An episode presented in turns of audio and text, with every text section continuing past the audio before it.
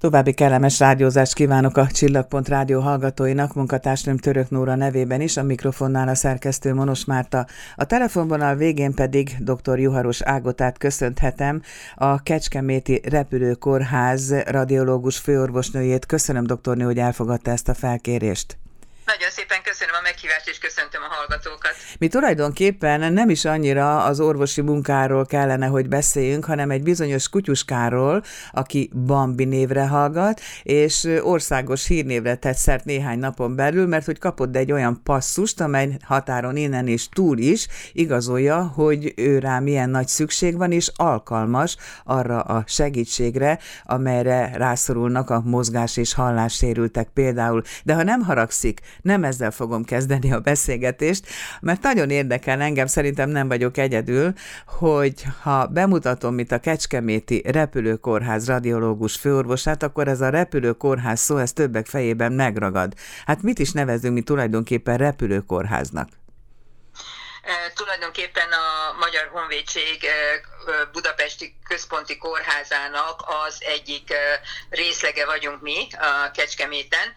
Most már, ugye kétezer-hét óta a kórházi rész megszűnt, és most már alkalmasságvizsgáló kórházzá vagy rendszerré alakultunk. Emellett természetesen a lakosságnak a körzeti ellátásában is részt veszünk szakrendelés szinten. Ami a különlegessége ennek az alkalmasságvizsgálónak, hogy itt választódnak ki a jövő katonai pilótái, még az űrhajós kiválasztásban is annak idején ugye ez az intézet vett részt, és ezen kívül mindenféle katonai szolgálatra jelentkező fiatalnak a szűrővizsgálatát, az alkalmasságát, illetve a továbbiakban az egészségének a követését végzi az intézet. Ezért hát a repülőkórház elnevezés, ugye? Igen. Meg azt is olvastam róla, hogy egy olyan egészségügyi intézmény, ahová furcsa módon több egészséges ember jár, mint beteg.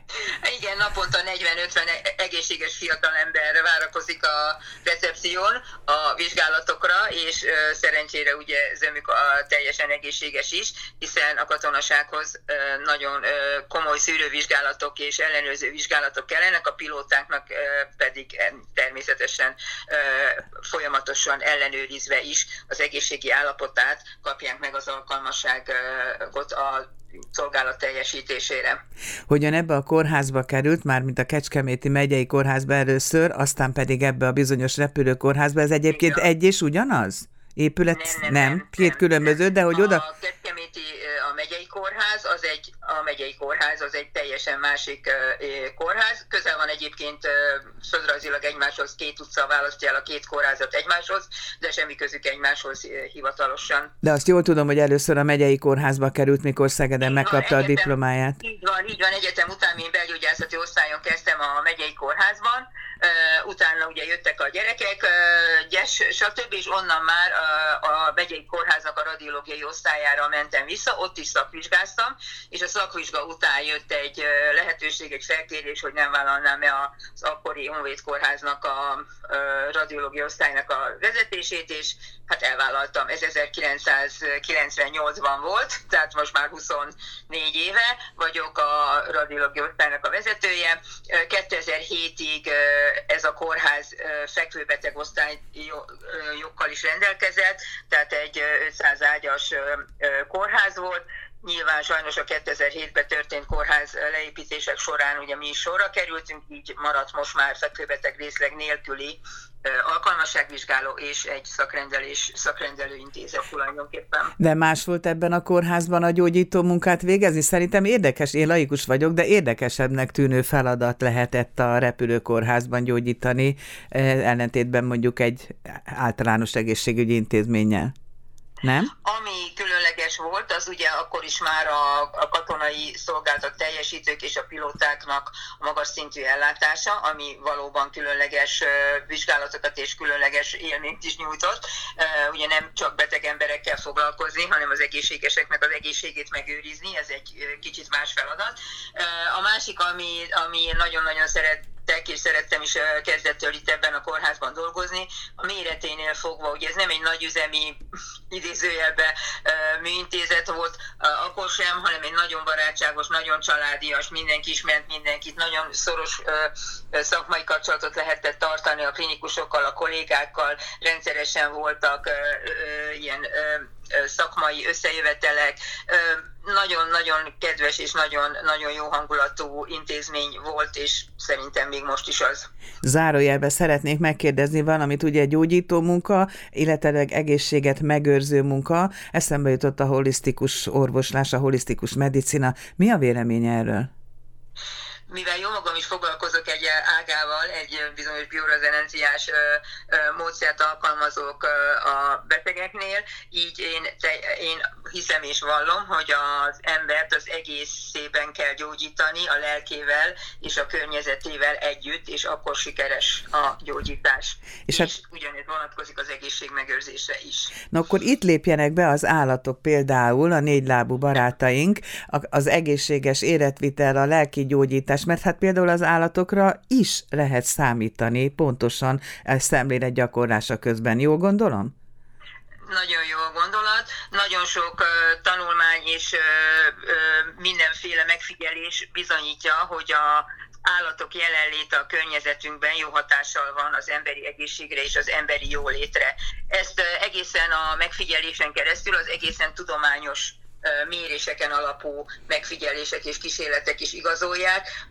A kutyával való kontaktus már a megpillantása a kutyának olyan hormonális változásokat vált ki az emberben, ami az egészségére jó hatással van, és a szeretetérzése, a stresszcsökkentés, a vérnyomás normalizálása irányába terelik a szervezetet. Tehát így, mivel hogy a kutya talán az egyik legalkalmasabb állatfaj erre, annál fogva, hogy kb. száz ötven ezer évvel ezelőtt kapcsolódott az ember mellé, ugye a farkas falkából, és ez egy nagyon hosszú idő arra, hogy az emberrel nagyon szoros kapcsolat tudott kialakulni. Ma már az etológusok egyértelmű véleménye szerint és kutatásai szerint a ki lehet jelenteni, hogy a kutyáknak a természetes környezete az az emberi környezet. Tehát ők az ember mellett élnek most már normális körülmények között. Így a kutyák talán méretüknél fogva is, és emiatt a nagyon szoros emberi kapcsolat miatt alkalmasak arra, hogy őket segítő társnak és terápia. Nagyon csúnyán volna munkaeszközként is bevonjuk a, a terápiába, illetve az emberek életminőségének a javításába a segítő kutyákon keresztül. És akkor így érkeztünk el tulajdonképpen a Kutyával egy Mosolyért Alapítványhoz, amelynek ön elnöke, meg alapítója is?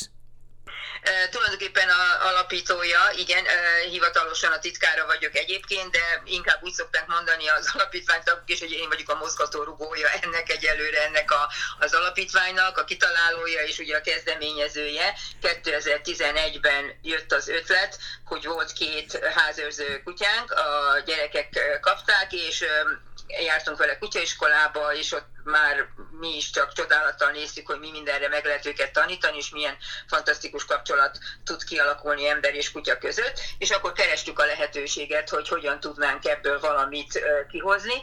És Magyarországon akkor tehát indult, kétezer-tízben lett törvény erre, hogy a segítőkutyákat hogyan lehet alkalmazni. Tehát az egész országban mindössze, ugye nem olyan régi történet ez, kétezer-tíz óta van ez hivatalosan porondon ez a segítő kutyázás, és mi pont akkor valahogy pont jó időben voltunk jó helyen, és akkor kezdtünk mi is a mi kutyáinkkal ez irányba érdeklődni, és levizsgáztattuk kétezer-tizenegyben ezt a két uh, szuper kiskutyát, és akkor ott volt, hogy Bács-Kiskó megyében és Kecskeméten nem volt még egyetlen terápiás kutya sem, csak a mi kettőnk, és mi bejelentkeztünk olyan intézetekben, ahol sérült gyerekekkel foglalkoznak, és ott az igazgatónők már hallottak valahonnan ilyesmit, és nagyon megörültek neki, és tulajdonképpen így kezdődött ez az egész. De azóta már ön teljesen hivatalosan foglalkozik a kutyaterápiával is.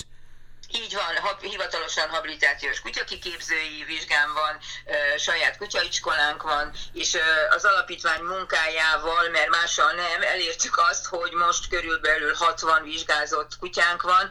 E, Bambik az egyik, a tizenöt olyan segítő kutyánk közül, akit már átadtunk e, hasonló céllal, hogy a, a gazdáját segítse. A többi az e, terápiás kutya. Az országban hat városban van olyan kutyaiskolánk, amit a saját segítőkutya kiképzőink vezetnek, és akiknél ilyen segítőkutya képzés is folyik. Bambi... Hogy elég széles körben sikerült most már elterjeszteni az országban, hál' Istennek, az alapítvány munkáját. Bambi ugye egy törpeuszkár, és erről eszembe jutott a vakvezető kutyák feladata, illetőleg a képzése, hogy ugye bizonyos fajok lehetek, vagy alkalmasak csak a kiképzésre. Itt viszont nem tudom, gazdagabb a tárház? Sokkal, igen, sokkal gazdagabb a tárház. A, ö, nyilván a vakvezetőknek a méreténél fogva ö, kell, hogy ö, ö, megfelelő nagyságú kutya legyen, és a legalkalmasabbnak a labrador ö, és a labrador golden keverékek ö, mostanában próbálkoznak óriás uszkárokkal is a vakvezetők, sőt Angliában a mini lovakkal is ö, próbálkoznak ö, most már vakvezetésnek, de az egyéb segítőkutya, amit értünk, ugye mozgássérült segítőkutya, személyi segítőkutya, rohamjelzőkutya, jelzőkutya, ezeknek a kiskutyusoknak nem föltétlenül kell nagy méretű kutyáknak lenni. Amikor jelentkezik egy kliens, hogy szeretné ilyen kutyát, akkor az első, hogy egyeztetjük, hogy miért kell neki, milyen segítséget vár tőle, mekkora lakásban lakik, van-e kert, hogy tudja lehordani, ha lakásban lakik, sétáltatni, stb. stb. Tehát nagyon-nagyon sok összetevője van annak, amikor együtt kiválasztjuk, hogy mi, mi lenne a legalkalmasabb annak az illetőnek, ami tudja is teljesíteni azokat a feladatokat és azokat a kéréseket, ami a konkrét segítséget nyújtja, és mind a tartását, mind a kutyának a jólétét is figyelembe véve a legmegfelelőbb. Bambikáiknál egyszerű volt a helyzet, mert ők nekik már megvolt a kutyáik, mikor jelentkeztek, úgyhogy ott nem volt választás, ott csak annyi volt a feladat idézőjelbe, csak hogy ki kellett képezni a kutyát ezekre a feladatokra, amiket a igényel a kliens és a tulajdonos, hogy segítség legyen számára. Most itt Bratko Józsefről és feleségéről, a Földvári Ágotáról beszél, mert ők a gazdái, ugye, a Bambinak? Így van, így van. Ők mozgás- és hallássérültek. Láttam a videót róluk, hogy milyen segítséget tud nyújtani ez az aranyos kis Bambi egyébként. Sokan érdeklődnek? Nagy a, hogy mondjam, igény az ilyen kiképzésre? Az egész, ez az másik fajta, tehát nem a terápiás kutya, hanem a segítő kutya képzés, az kétezer-tizenhat-tizenhét óta kezd terjedni Magyarországon, amikor az ilyen irányú, szakirányú képzések elindultak az országban. Úgyhogy még most egy borzasztó nagy feladata az ilyen segítőkutya képző alapítványoknak és nekünk is, hogy megismertessük a sérült embereket, illetve a sérült embereket ápoló személyzetet, illetve a sérült emberek hozzátartozóit avval, hogy milyen segítséget nyújthat a kutya. És erre nagyon jó egy ilyen példa, mint a Bambi például, aki be tudja mutatni, és nagyon köszönjük a médiának, hogy erre lehetőséget ad, hogy minél szélesebb körben elterjedjen, és akkor fog majd fölmerülni másban is, hogy esetleg neki is jó lenne. Most per pillanat tizenöt ilyen átadott segítőkutyánk van, és per pillanat nyolc ilyen segítőkutyánk van képzés alatt, úgyhogy most az alapítvány kapacitása maximálisan ki is van használva ezzel. Megütötte a fülemet, hogy segítőkutya és terápiás kutya. Hát a terápiás kutya nem segítőkutya? De segítőkutya, az alapvető különbség a terápiás kutya és az általunk egyéb segítőkutyának nevezett kutyáknak az, hogy a terápiás kutya az a fölvezető tulajdona. Tehát a Rozi kutyám az az én kutyám, és most például most jöttünk haza a, a fogyatékos gyermekek iskolájából, ahol nyolc éve megyünk és segítjük az ottani fejlesztést a kutyás órával, de ez a kutya utána velem jön haza, itthon pihen, és én, az, ez az én kutyám. Az egyéb segítőkutya, a vakvezető, a mozgás a hallás, a jelző, és a többi.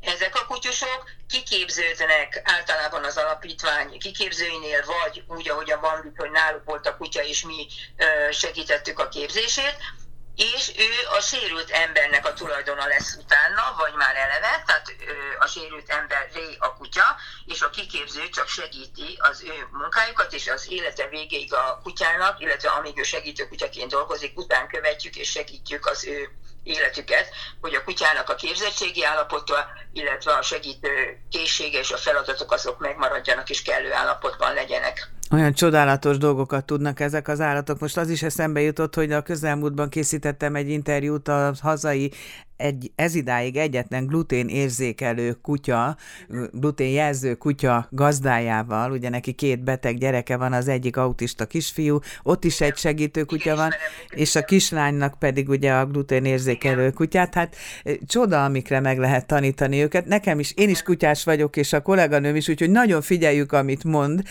és az jut az eszembe, hogy a mi kutyánk is olyan, pedig hát ő nem faj, tiszta, keverék, border, mudi, tacskó, keverék, nem akar ő más, csak állandóan a gazdi mellett lenni, ott, ahol mi vagyunk, csak ott akar, és ugye a beszélgetés elején azt mondta, hogy ők már emberi környezethez szoktak, ez az ő természetes életterük tulajdonképpen.